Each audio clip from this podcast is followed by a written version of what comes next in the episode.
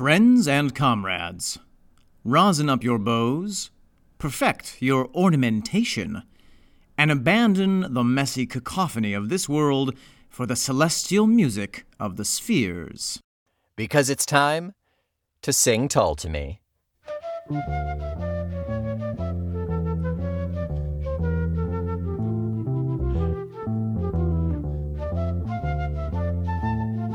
It's ironic because there's actually no singing in any of the songs we're talking about today. Yes. Welcome back to our podcast. I am Omen Sade. And I am Nick McGill. Together we are Feckless Momes, And guess what? This is Talk Tull to Me.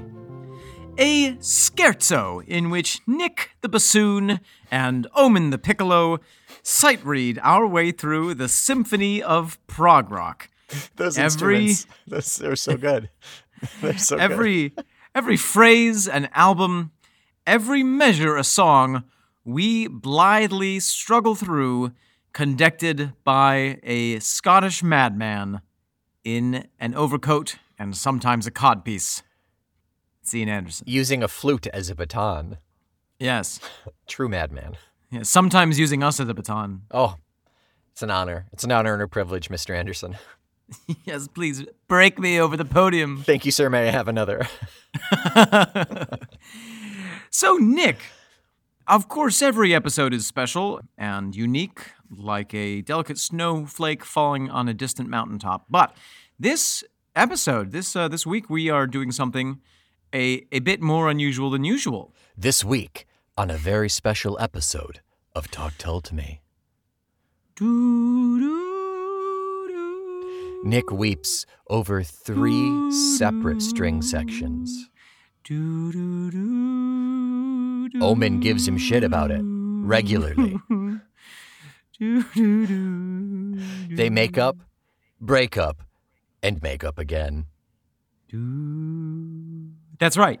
We are covering not one, not four, but three separate tracks, each of which is an instrumental. These are all bonus tracks off of the War Child album that were, of course, not included with the original release, but have since been whacked onto the end because Ian Anderson has just so very much music to offer. Correct. Uh, particularly, I think this War Child was released with the most content in terms of bonus material because of just a just because they're so prolific. They they they just have all of this back material. But two, Yeah. this is that album. Remember, we've been saying for the last 10, 10 weeks now. This is that album where they took the combination of the chateau pieces that didn't get finished they took the pieces that were created for the the potential movie that never got made Yes, War Child the film. so they had all of these extra pieces so why not throw them in to like a a three or four disc set it was it was a quite a big release i know they've they've re-released a lot of the albums a lot of times Yeah, But I had a big release this uh, this morning. mm, that's right after you drank your coffee right Indeed. Yeah. so, and Nick, I think that what we're going to find, if I, I'm not a, I'm not a, I'm not a prognosticator. not a not a soothsayer Oh no, but uh, I never say sooth. Oh, I said it. but I think that what we're going to find with this, with these instrumental tracks, is that they lend themselves to the cinematic experience. I suspect that these were, you know, really for the film. Yes, I I concur. I concur with that How- assessment. However, Nick, Yes, Omen. before we dive in to the luscious three bean soup that is today's episode, we have some business to attend to. Mary, would you be so kind? Mary, please. I got to scrape the kitten off my shoe. I What? Scrape the kitten? I hope that I hope that you're referring to like the kitten's hairball or something. I said what I said. Is that a, like a euphemism, uh, like a Scottish I term I for really- something? I really hope so. I really hope so. Omen, do you have a kitten? I not anymore, I guess. Oh. She's, All right. She's becoming a liability. I'm sorry, I overhired That's- her. It's true. So, Nick, we have received a prescription from the doctor. That's right. With this five star rating. Sir, sensors have detected another star in the sky. Dear Lord, that's five stars. Five stars. Five stars. Five stars. Five comes a review from a person who calls themselves Dr. Bogenbroom. Love it. Can't read the handwriting, but that tells you that they created either they love Tull so much that's their handle, or they created their handle, made it Tull themed just so they could give us a review. Wow. Which, if that's the case, I'm you can't see this, but I'm bowing to you, Doctor. I'm I too. bowing to you. I too appreciate bowing, it. Doctor. Appreciate the the sacrifices you've made in creating an iTunes account. So, the review is entitled Best Podcast on the Interwebs. And Nick, that is coming from a doctor. So it's it's I mean, you got to trust it. You got to believe it. That's right. All right, the review reads Not sure how these guys are doing it, consider the massive time commitment, but they have created my favorite podcast.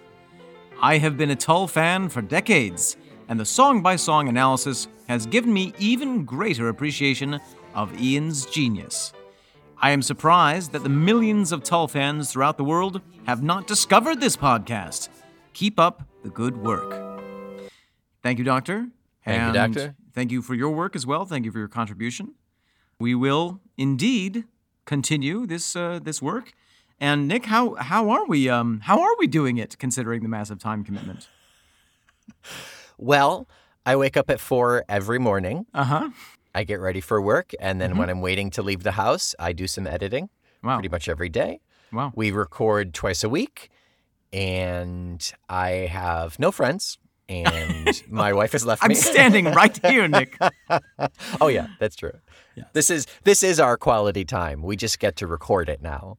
Yeah, it's ex- exa- exactly. It's you know I think that we may have said this on the on the podcast before, but a lot of our our the foundation of our friendship as as youths was staying up late at night talking about Jethro Tull, and the conversation sounded like this, but a little bit less organized. Yeah, I remember. I remember it was probably like two or three in the morning, and we were just exhausted, and we saw a, a mouse Yeah, on I the remember kitchen that. floor. The the phasing the multi-dimensional mouse or something Yeah. like that. Yeah. Just it. We we saw it one second, and it was gone the next. Yep. Yep. No ex- no explanation. No, no. In a house of science, no less. That is is ballsy on the mouse's part. It certainly is. so, Dr. Bogenroom, thank you so much for the review. We really appreciate it. It means really, truly so much to us to, to, to have that positive feedback. True. I, I got a text from Omen with a heart, a finger, a finger drawn heart on the text of the of the review itself. Like we we genuinely get we're we're so tickled when we get get feedback and reviews. Like Makes we we really do like it. makes our day.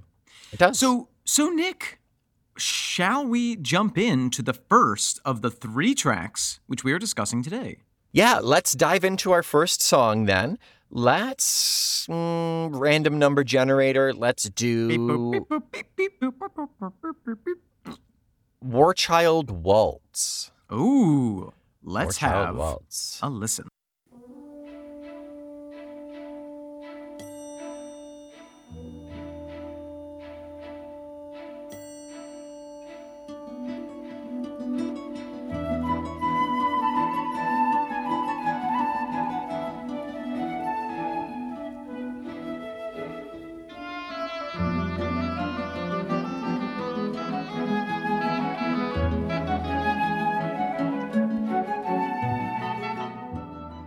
Nick. Hello, Omen. Wow. You've you've heard this before, right? You've heard yeah, I, Waltz? I Okay. I have. This is actually, I mean, I, I Probably feel like often. f- feel like we say this all the time, but this is really one of my favorite tracks. oh, it's so beautiful. Definitely off the album, but also just in general, it's it's amazing. It's such an it's such an incredible piece of music. It's it's it's like they said to Dee, like, listen, we want we just we we legit want an orchestral version of this War Child sound. Give it to us. And she just she just went to town, and it is Yeah. it is.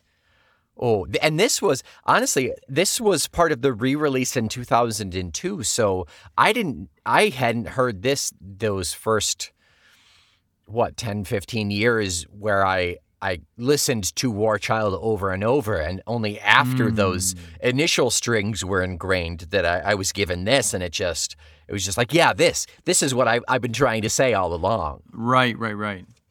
I, Nick, there's so much going on in this track, and I, mm-hmm.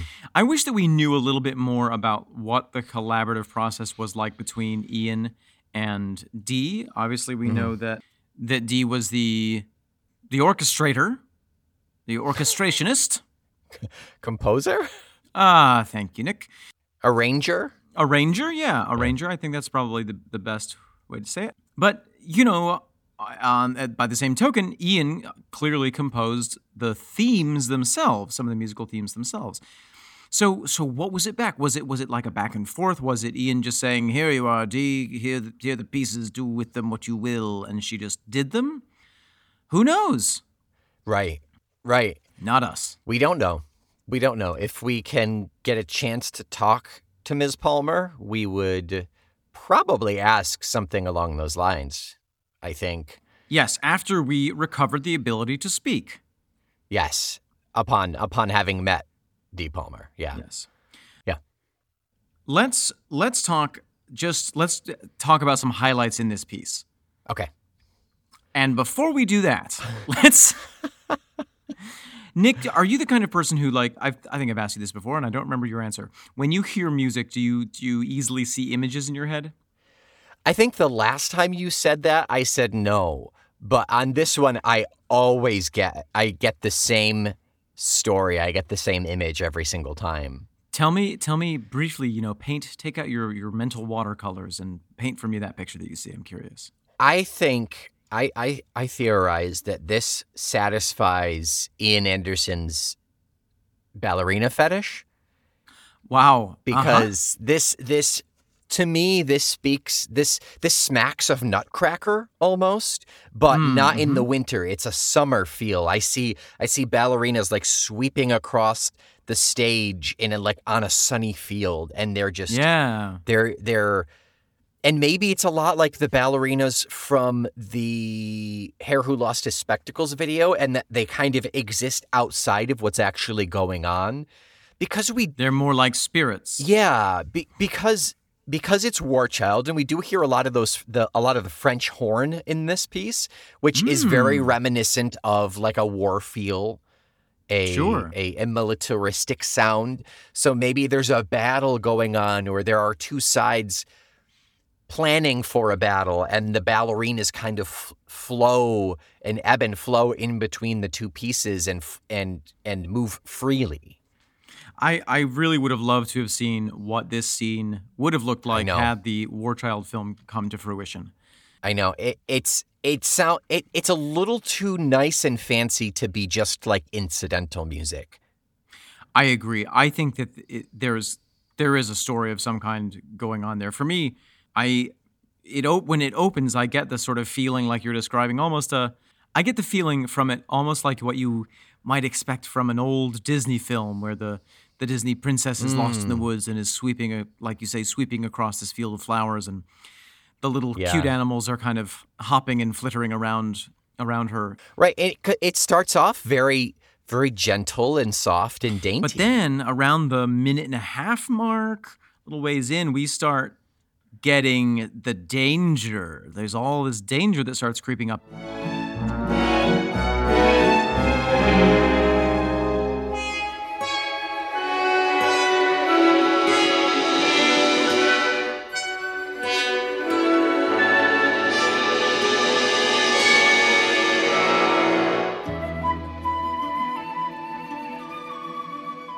The bassoon. is that a bassoon in there? I think it's a bassoon. I think it's either a bassoon or a or a, a bass or a cello being bowed. I'm going to say it's a bassoon because I like the bassoon. Oh, I thought it was a, a clarinet. Unless we're hearing two. I think we might be talking about different Might parts. There's there's the there's the oboe that goes through, which is almost like a character, and Mm-hmm. that does that lovely pizzicato, maybe around the 120 mark. Oh, it's the oboe with the strings doing pizzicato.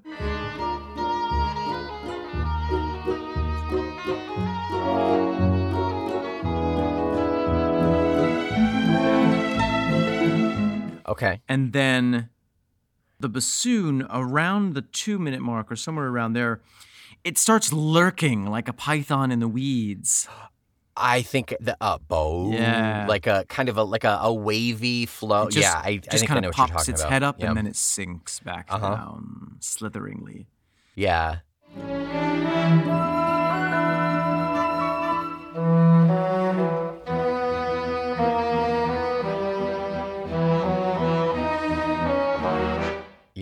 It, it it acts as the the bass the bass backbone in yeah, this song. and that's when we we get into the Yeah. section of the G D D T G D T that Yeah. minor section where everything turns dark.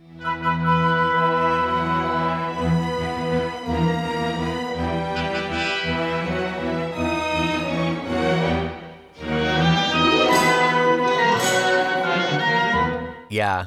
A little mysterious, maybe a little Mhm. dangerous.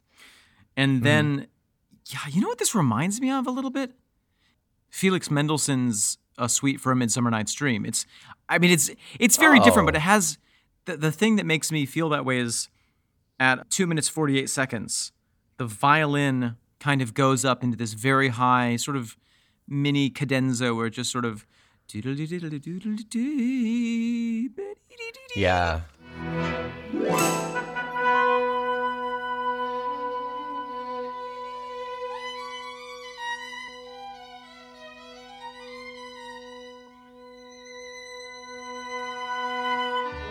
And it reminds me of that opening theme that keeps coming back in Mendelssohn's uh, Midsummer Night's Dream, the the really really light T T And it kind of feels like dawn is breaking.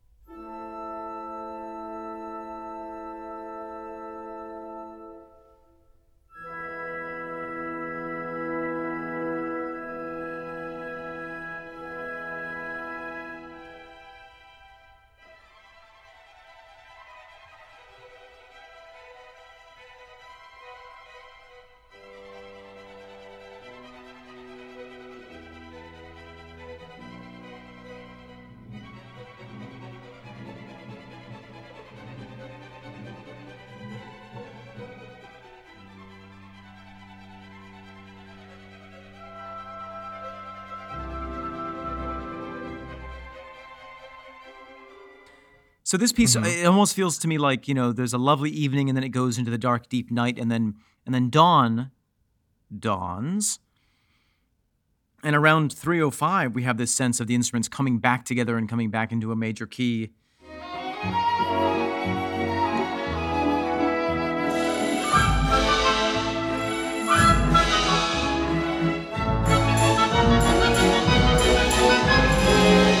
It gets back into the sort of more more positive sounds. There's kind of a fun horse type sound around 330, not literally, but sort of like it has that jaunty feel.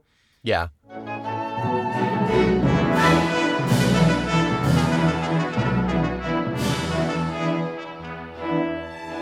And then and then at 349 we get into we we have the accelerando which takes us into that much more stately kind of like dum ticka ticka dum ticka ticka dum ticka ticka dum ticka ticka bum. And it's like everything Dun dun dun dun dun dun dun Yeah. dun dun. Yeah.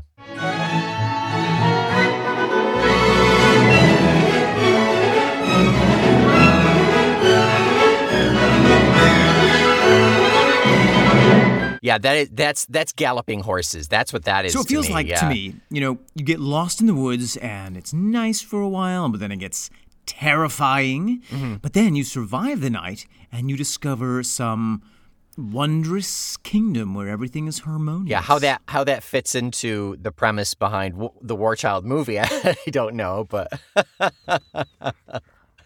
yeah, that that that broad, really raucous wrap up that you were just talking about is so fun, so fun. But it it, it it it kind of hits out of nowhere, goes dun dun dun dun dun dun dun, and then and then immediately goes back down the hill. And then we hit that War Child theme on the French horns, and then it fades out, and it's done.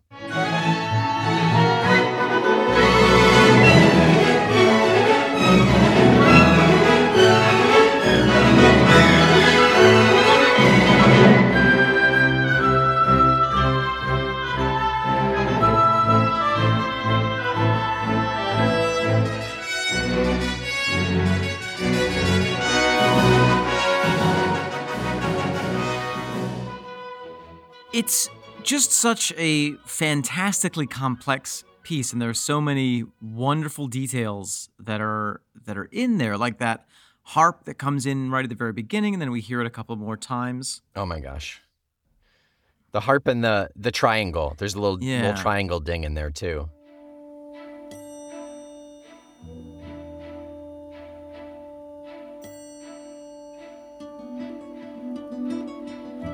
And I do feel, So dainty. You know what it- It's so. you so know what it makes me wonder, Nick. What? What's up? It makes me wonder what would have happened if Ian Anderson had not gone into rock and roll, but had gone into like classical music. Well, how much do can we attribute it to Ian, and how much can we attribute it to Dee?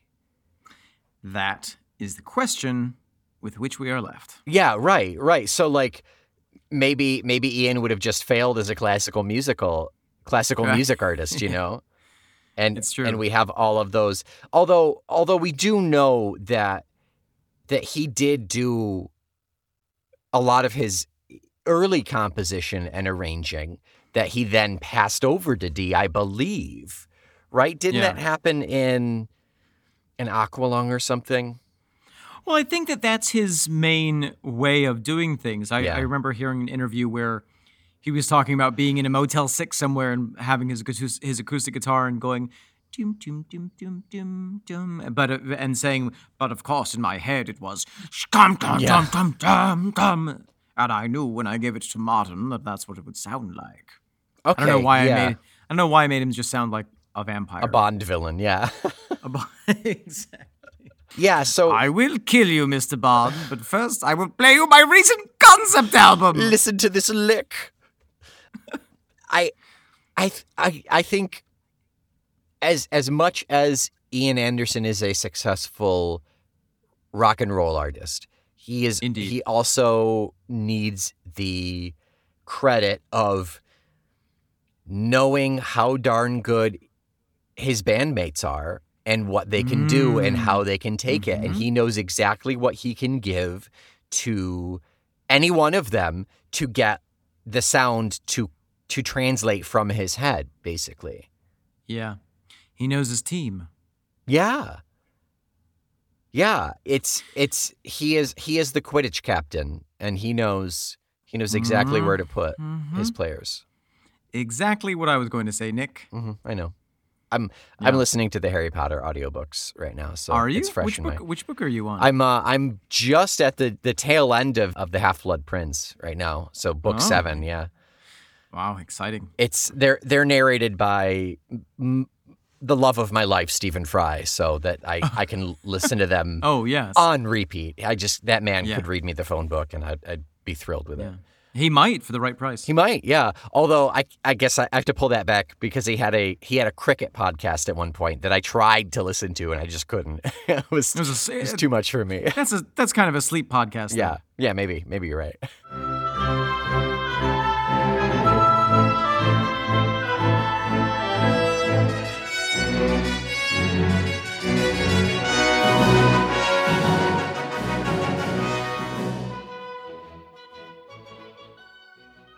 Nick, Omen. what what is in the the next barrel of this triple barrel shotgun of music that we're offering you today? The the exceedingly rare triple barrel shotgun. For when you just need one more shot. Next up, we are going to listen to another oh oh another gorgeous Oh. string Go quartet. get a bucket of ice water. Uh, I need a nap. Quartet. We're going to listen to quartet.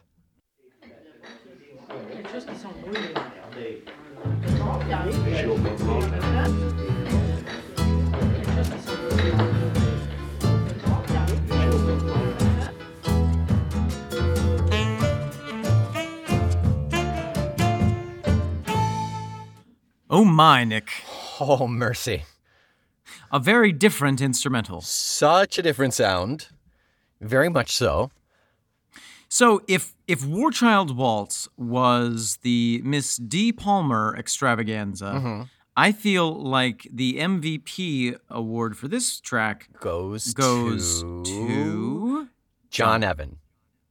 Yes. he smashes it. He it's it is the John Evan show here. Yeah. Absolutely. We've got harpsichord, we've got organ harpsichord. 900 times over with yeah. all sorts of pedals and, and knobs, all sorts. And dare I say it, Omen, Oh, dare you? is there a Mellotron in here? Oh. Mellotron's revenge. The uh the the the fierce the fierce and mighty return of of of Mellotron. Th- those Ian vocals, is that not? Ah, you know. Mellotron? Ah, I wonder. Yeah.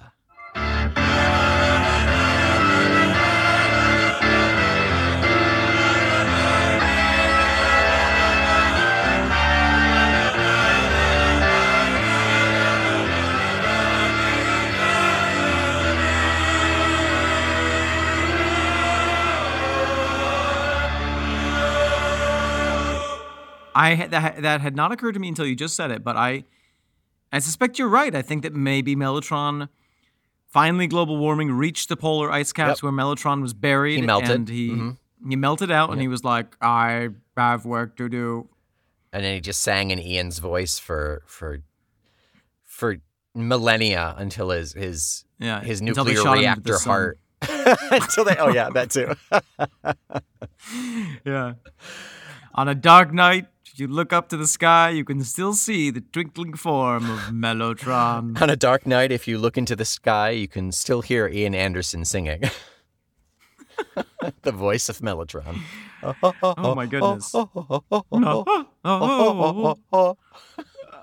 so so let's talk about the the journey that this organ goes on. I, I I feel like this organ is like the the music instrument equivalent of like when you see someone who has a basic car but they've modded it out with like all the different various things and like Yep. the lights come on underneath when you open the door. spoiler it's it's dropped It's- it's got shiny ass rims it sounds Yeah. obnoxious going down the street Right. yeah Yeah, yeah. So we first have the the the first real appearance. Okay, well let's go let's go to the very beginning. Well, it's a very good place to start. before before we get into actual instrumentation this is not a quartet no. just just to be clear I, I counted uh, more than a good point. more than four instruments here Yeah.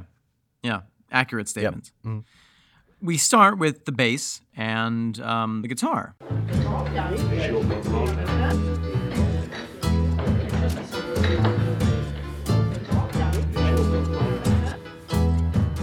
We start with pub sound again.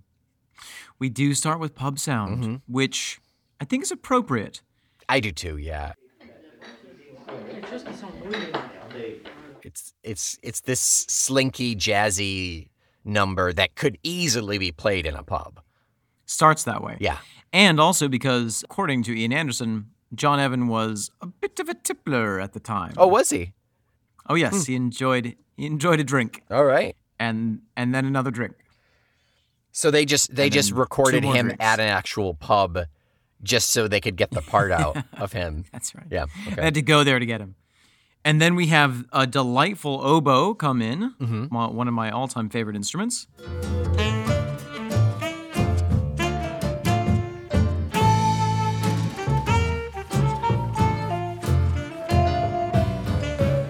And then around the 30 second mark is when things begin to, to become peculiar.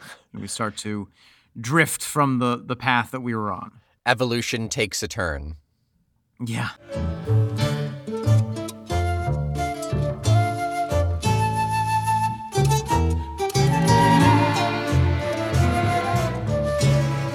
That's when the Baroque harpsichord Oh. makes its first appearance. You know, I and with the- I love with the flute over top of harpsichord. Did you know I Do love really? harpsichord so much, so much? Oh. I will, I'll, I will let my kid walk into traffic if I hear harpsichord as we're I- crossing the street. I'll just my head will go boop.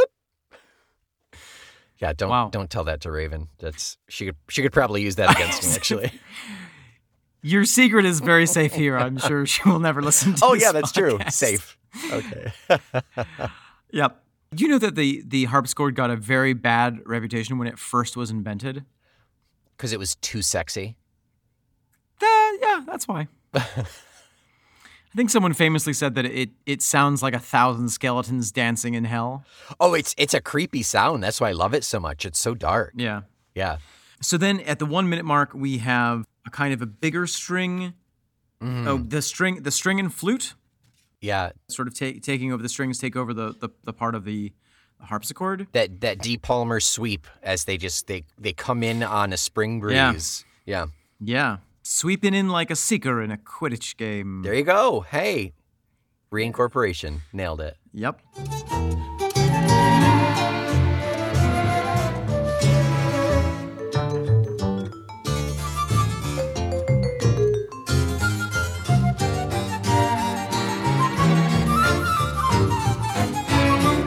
And then at 108, we have the first of the the first indication that the organ is going on a a tour of its personalities. And it, Just- and it comes oh, out of the Oh, what's this button do? What do I what Yeah, happens if I pull this? exactly. John, keep playing. I'm going to I'm just gonna push things. They they went to the zoo and fell in love with a monkey, and the monkey just jumped around on the Yep. on the different pedals and things. yeah, it's it's that's what happens when you put a thousand monkeys in a room with a thousand harpsichords. You get quartet. oh my god! Yes, exactly. and and a big cleaning bill. Ooh. mm. So at 108, we have what I wrote down as the beastie organ because it just is like rum rum rum rum. rum, rum, rum, rum, rum,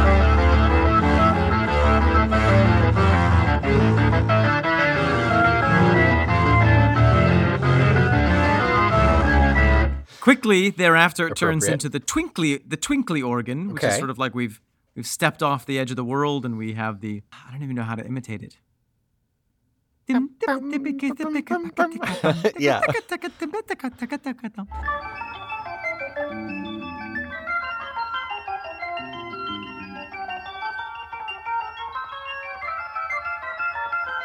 It sounds like sounds like a, a couple of seraphims dancing on your belly after a night out. It's the sound of of a cartoon character tiptoeing along. Yeah, it is. It is that. Yeah. Which maybe it was in the film. Who knows? Who knows? And then at 1.30, we have the distorted organ with Mellotron. Gotta be. It's gotta be because it sound. It doesn't sound like. It doesn't sound like layered looping singing. It sounds like they're keyed. It sounds like a single like clip keyed.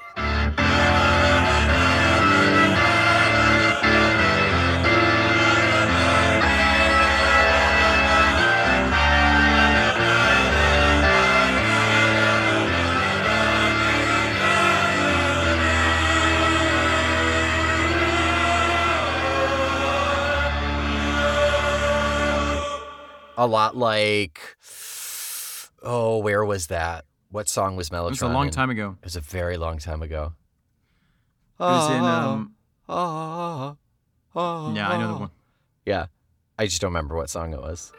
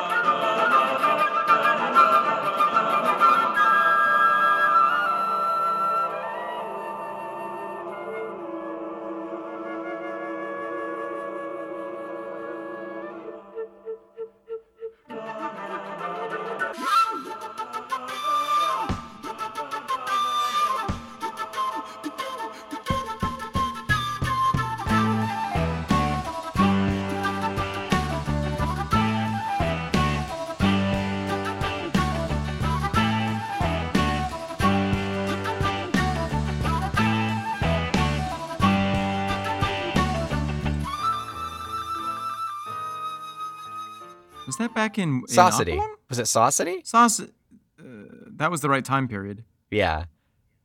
I, think feel it was, like it was Aqualung the benefit. last time we really heard. yeah, it's a mystery. Now, Nick, just as a theory, it could be that this is Mellotron. Or Mm-hmm. it could also be, perhaps the reason we haven't heard from Mellotron in a while is that Ian absorbed Mellotron into his body. And that is why Ian Anderson has lived so long because he is part machine. He's now nuclear powered. I would believe it. Yeah. the the true Mellotron was in Ian all along. That's right. That's, that's the moral of the story of of of the War Child movie. Yeah. Uh, and then Nick, at around one minute and fifty-three seconds, we have a a typical Tull false ending.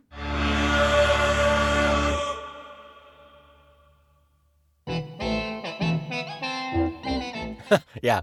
The uh, the the the classic gotcha. Yeah, and that's where we'll leave it for this week. See you next week. And then after that, Just kidding. Here we're back. and then around two minutes, we we we take it on down to to the funk yard.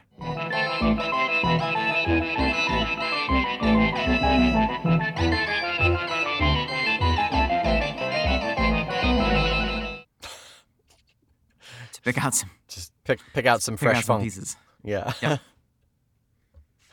yeah. It's and and oh, just just it it's organ the rest it's organ all the way down. It's organ the rest of the way. It really is. And and I, I dig it. I dig the hell out of it. I like it very Yeah. much because because even though that organ kind of t- steps up and takes center stage at that point, we still have a lot of other stuff going on in the background. We still have what's got to be a stand-up bass.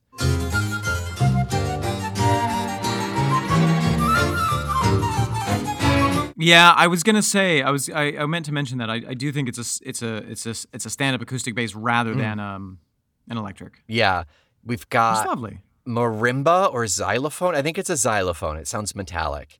So I think it's a Mm. xylophone.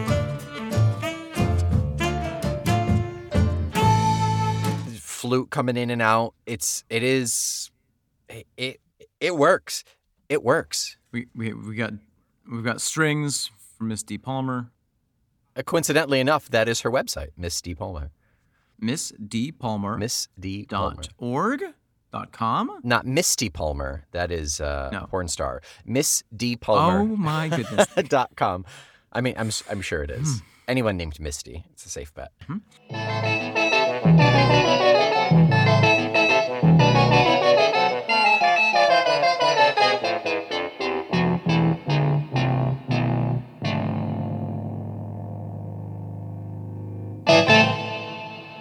So, Omen, yeah, why, why, why is Dee so good? Dee is so good because of her raw talent Mm-hmm. and because she has a direct connection to the divine. It's got to be. May I may I read you a quote, Nick? I, if it's Mark Twain, I'll be happy. If it's Ian Anderson, Mark Twain. I'll be happy. If it's Steve Palmer, I'll be I'll be happy.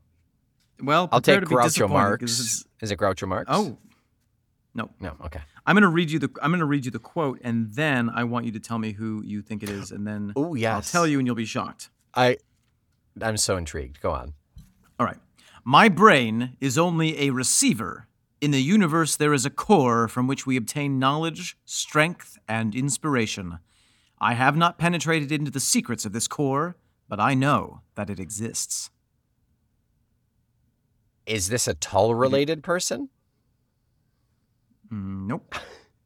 It's You get two more guesses. it's got to be Freud. nope. One more guess. John Cleese. Nikola Tesla. Oh, I was. Yep. No, never would have guessed that. Okay, so, So I why think that's what- why a I think- Tesla quote?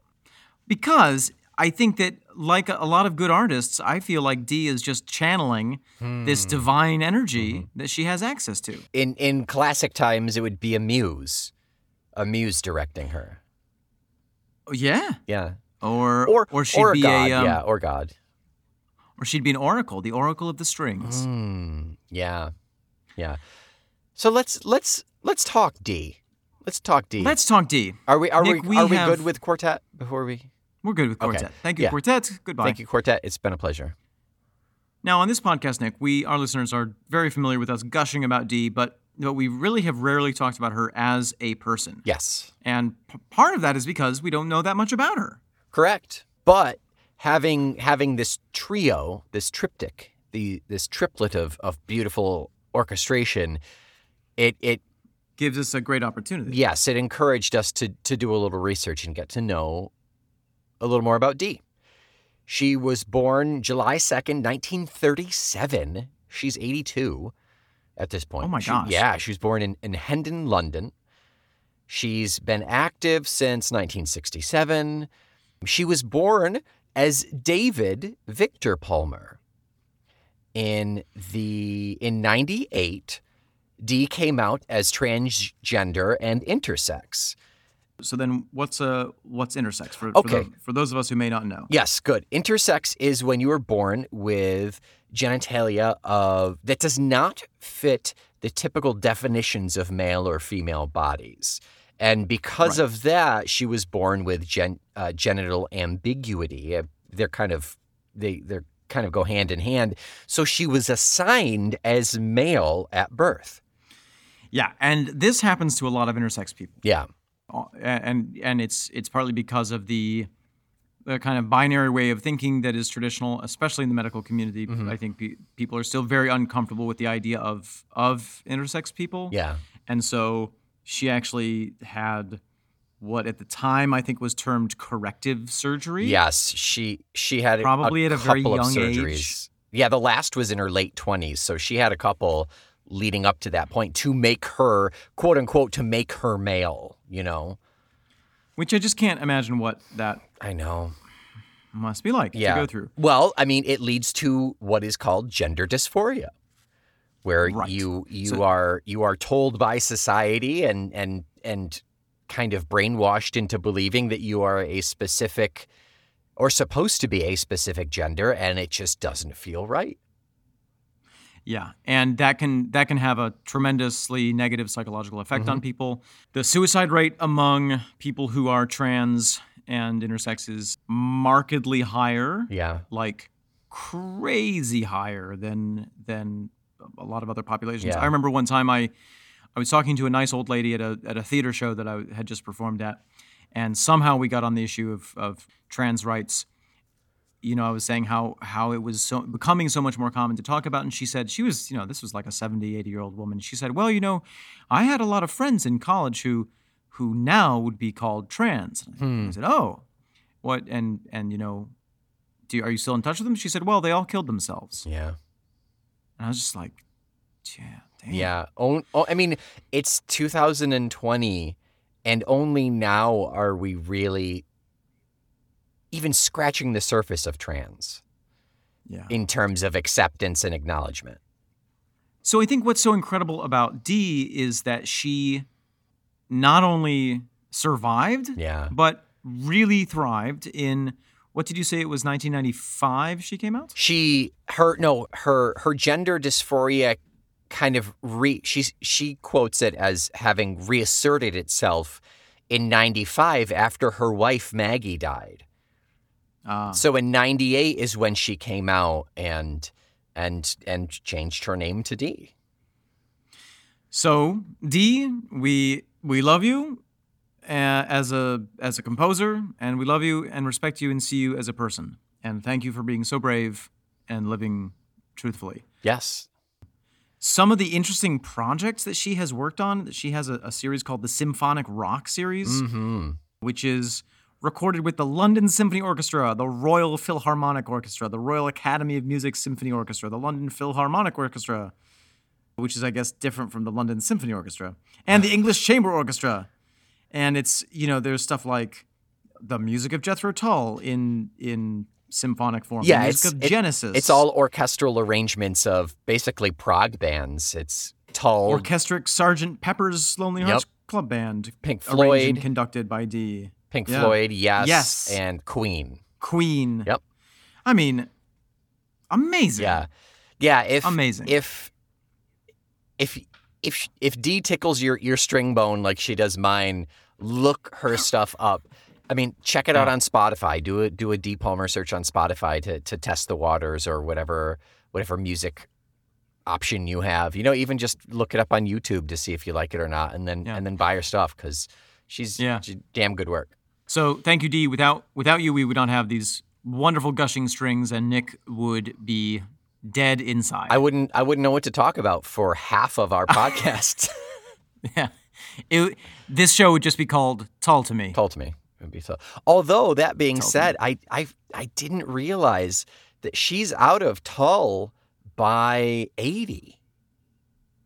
Yeah, but between seventy-two and eighty are I know that's a lot. you know Yeah. Well, we might consider the the golden age of Tull. Yeah, I mean, she's she, from sixty eight to seventy six. She provided orchestral arrangements, and then she's a full time member for 77, 78, 79, 80. So we still have, I mean, we've been talking about her for the last year and a half, and we'll continue to talk about her until Stormwatch. So that's. Yeah, there's plenty more Dee where this came from. Where's Stormwatch? There it is. So we'll stop talking about Dee uh, at the end of 2021. We will never stop. We'll never stop talking Dee. about Dee. No way. But in terms of the content, yeah, after after after Stormwatch, including Stormwatch, Include that. That was her last to- one because Ian kind of kind of biffed it on A, and it, w- musically I give A a lot of crap, but also he announced that he wanted to create A with as a solo project with other musicians. So literally everyone except for Martin was out of the band. Whoa, Yeah. interesting. So, okay, well, We'll talk Nick, about that I- in at- at the 2022. risk- but yeah, yeah, just be patient for a couple years, and we'll Yep. get there. Shall we move on, Nick, to our third and final piece of this three-layer cake? yes, let's wrap up this app with mime sequence. Mime sequence. Hmm, I will put on my little gloves and I'm press I'm silently screaming right now.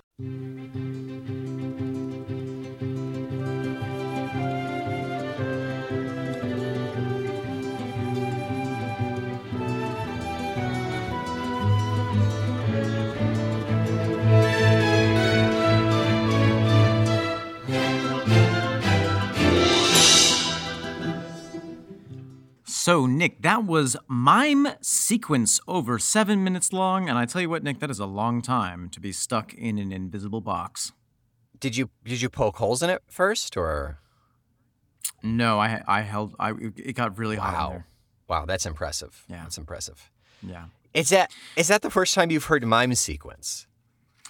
That is the first time I have heard mime Okay, sequence. thoughts on mime sequence then? If you had not told me that it was Jethro Tull, Hmm. if you had told me that that was a Fernando Sor Mhm. piece, I would have I would have Yeah. taken it. I would have Right. believed you. Fernando Sor is a f- famous Spanish guitar composer. Mm, okay. and it really reminded me of that of that kind of like sp- Spanish, you know, romantic period of composition. yeah, there it's it's very it's acoustic pretty heavy. amazing. It's very acoustic heavy. Well, and you know, Ian, if it is indeed Ian playing the guitar, which I think Gotta it be. is, it's he's not playing his regular acoustic Mm-hmm. guitar. He's playing a classical or a Spanish guitar with nylon or gut gut Okay. strings instead of steel strings, and it really gives another sound and feeling to it. And and he's playing.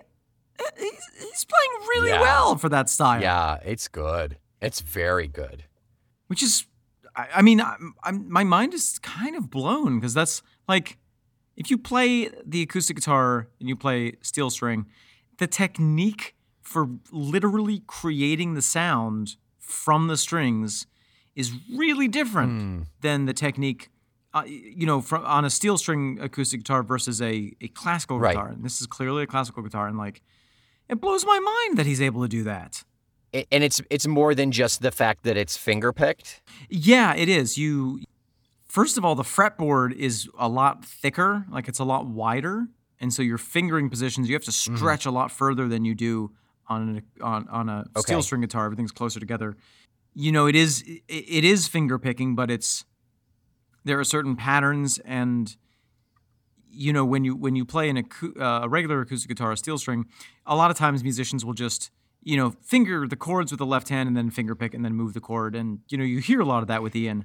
Sure. But this is like he's jumping all over the fretboard and he's you know playing the bass line at the same time as playing the the melody line. Now we don't know if he recorded two separate tracks or what, but it it really Sure, sounds like right. he's just playing the heck out of it.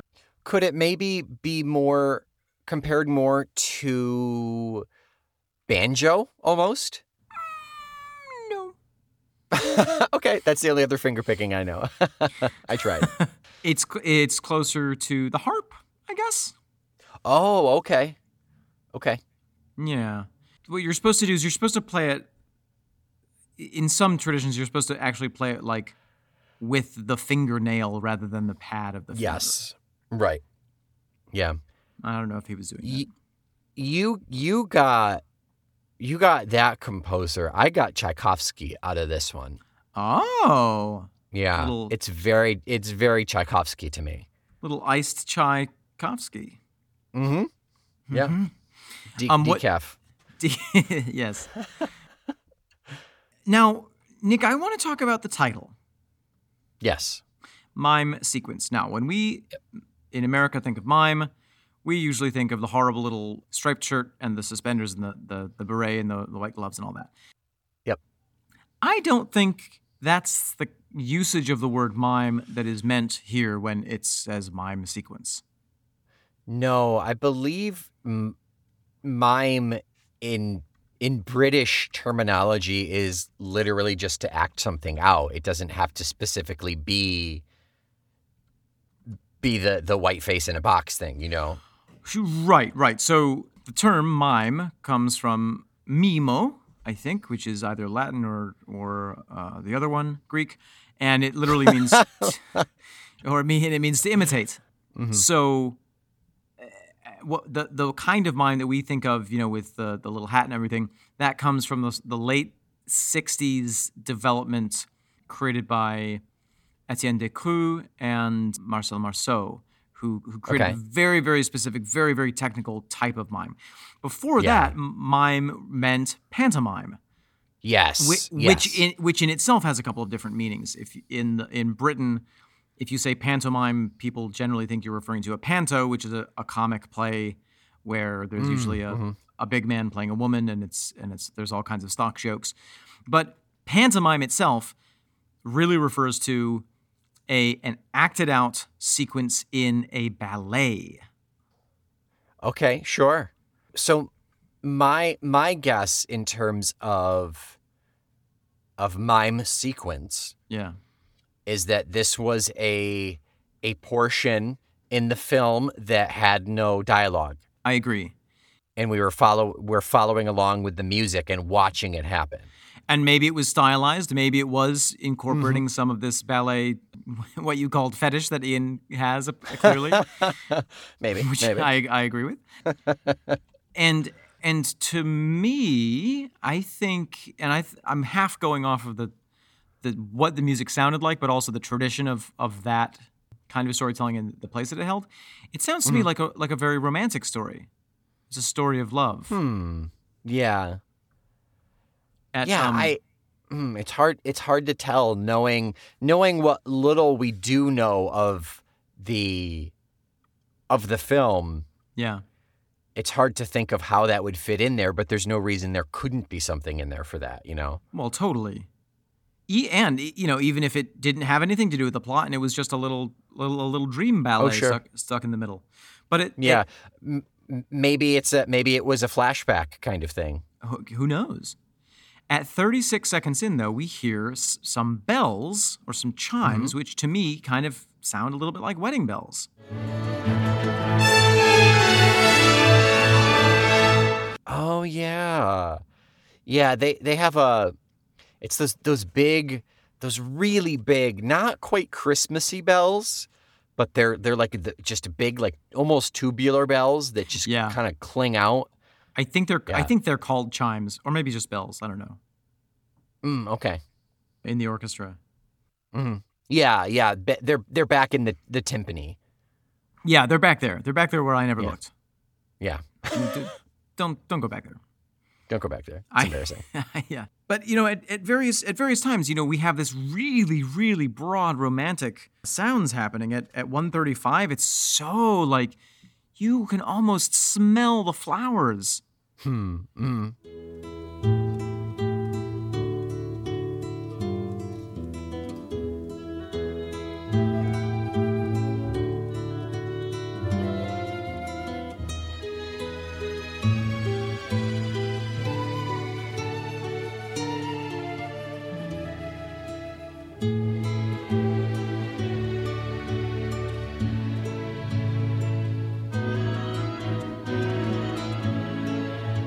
And then interspersed, there are little notes of danger here and there. I mean, to me, it sounds like a story of of lovers, who, of true lovers with like a a jealous person on the outside. Yeah.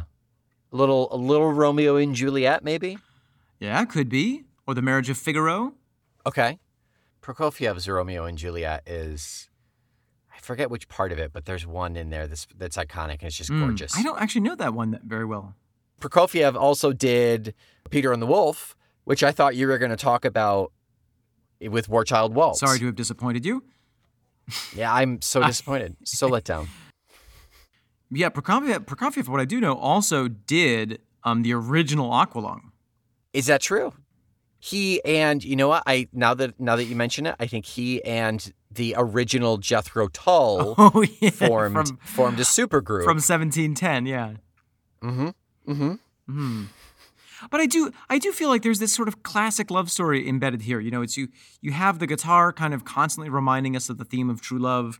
You have the wedding bells. You have the the notes of danger coming out here and then. You have at around Yep. 157, there's this this quick little flash of bravado, like like the young man saying, "I'm going to go out, out into the world and make my fortune, so that we can be married."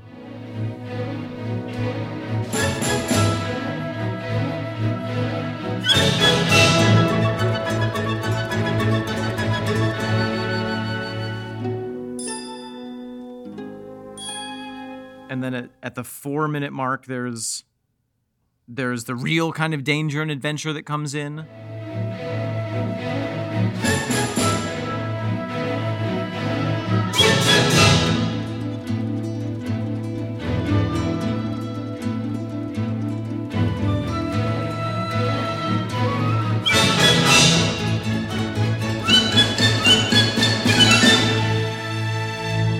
at 5 minutes and 13 we have this incredible guitar section where it drops down just to the, the classical guitar and he's doing this incredible hammer-on technique where you hmm. you pluck a note while you're holding the string and then as it's vibrating you you hit and release on another fret with another finger. So you get this kind of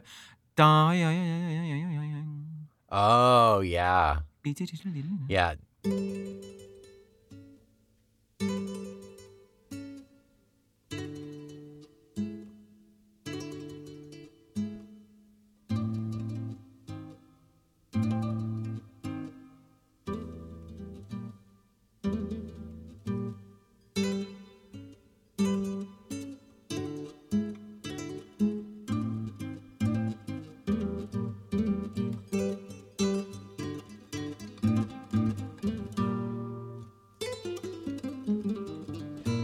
There's also a part about a quarter of the way in. I didn't have a timestamp running, but about a quarter of the way in where it it's got it's that first set of build up, build up. We got the French horns ripping, mm. and then it stops, and then it's just. dun, dun, dun, dun, dun, dun, dun, Yeah, just, yeah. Just hit that that sweet plucking, that beautiful, beautiful plucking.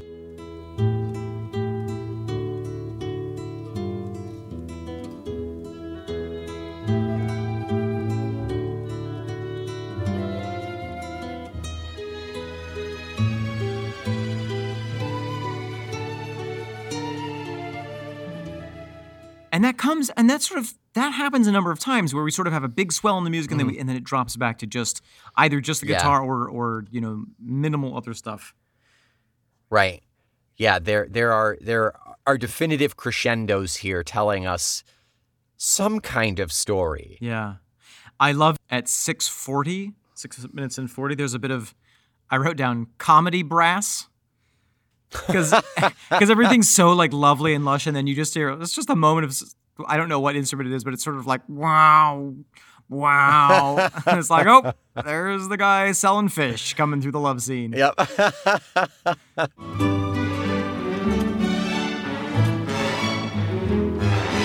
It's the it's the cabbage man. my cabbages. about about halfway through, there's a portion in there that sounds a lot like the original original Mario Brothers underwater world.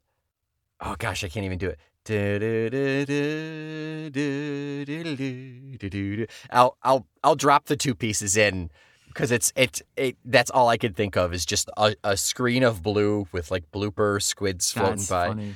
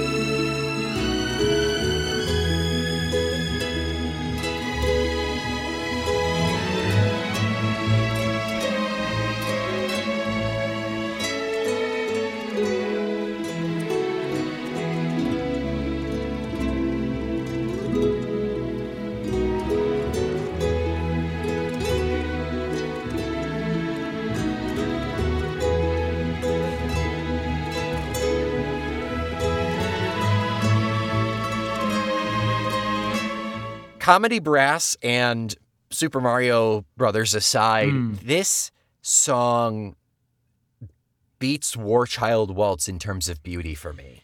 It's pretty amazing. I mean, uh, it's It's it, and it's that acoustic. It's that Yeah. acoustic that takes it to the next level. It's just it's just gorgeous. It's so good.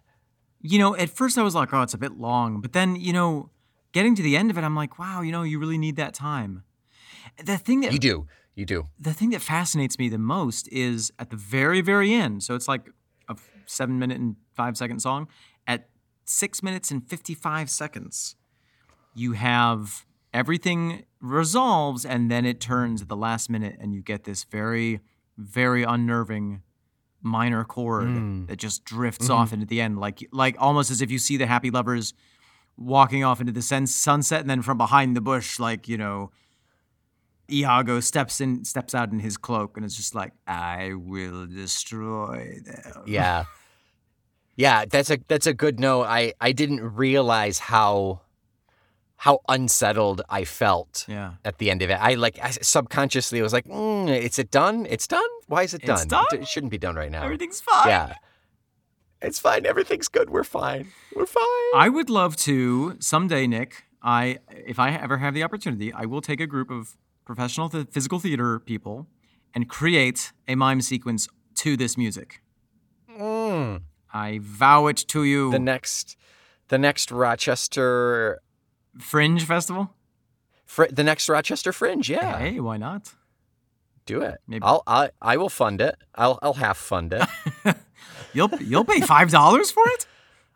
I will pay. You know what? You know what, Owen? What? I'll round up. I'll pay six. Whoa. Well, I know. We just got a costume budget. Gym socks and It's leotards. and, and tinfoil. That's it.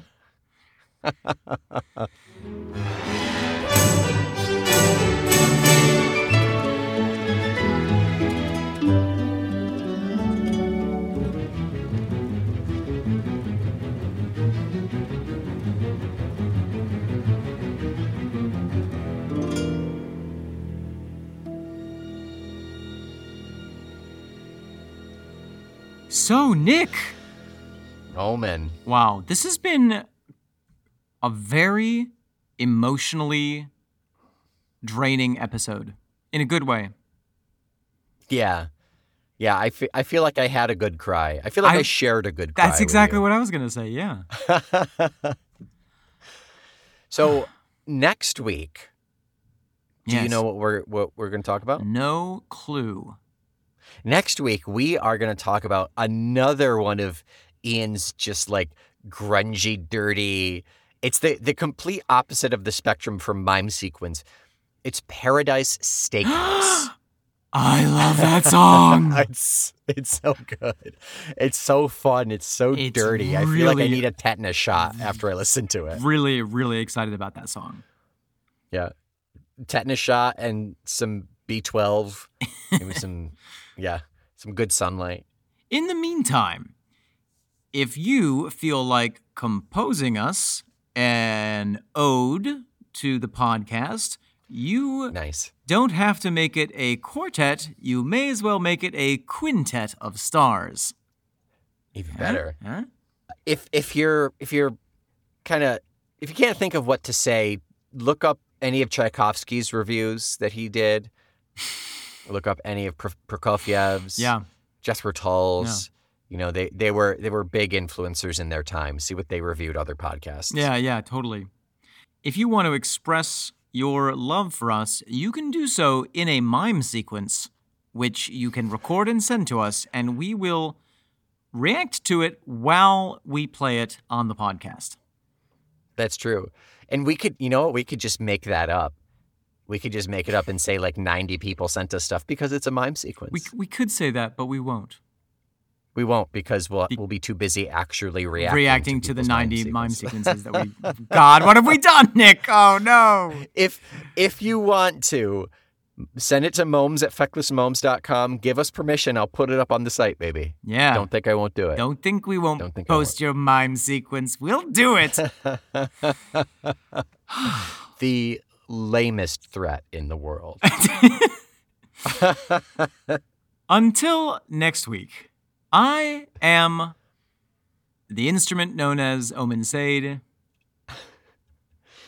and i am i'm i'm just nick mcgill i'm tired and i'm nick mcgill We are Feckless Momes.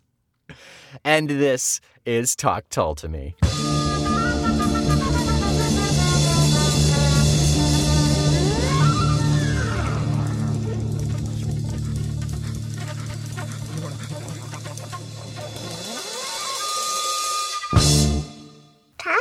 Me is a proud member of the Feckless Moms Audio Network.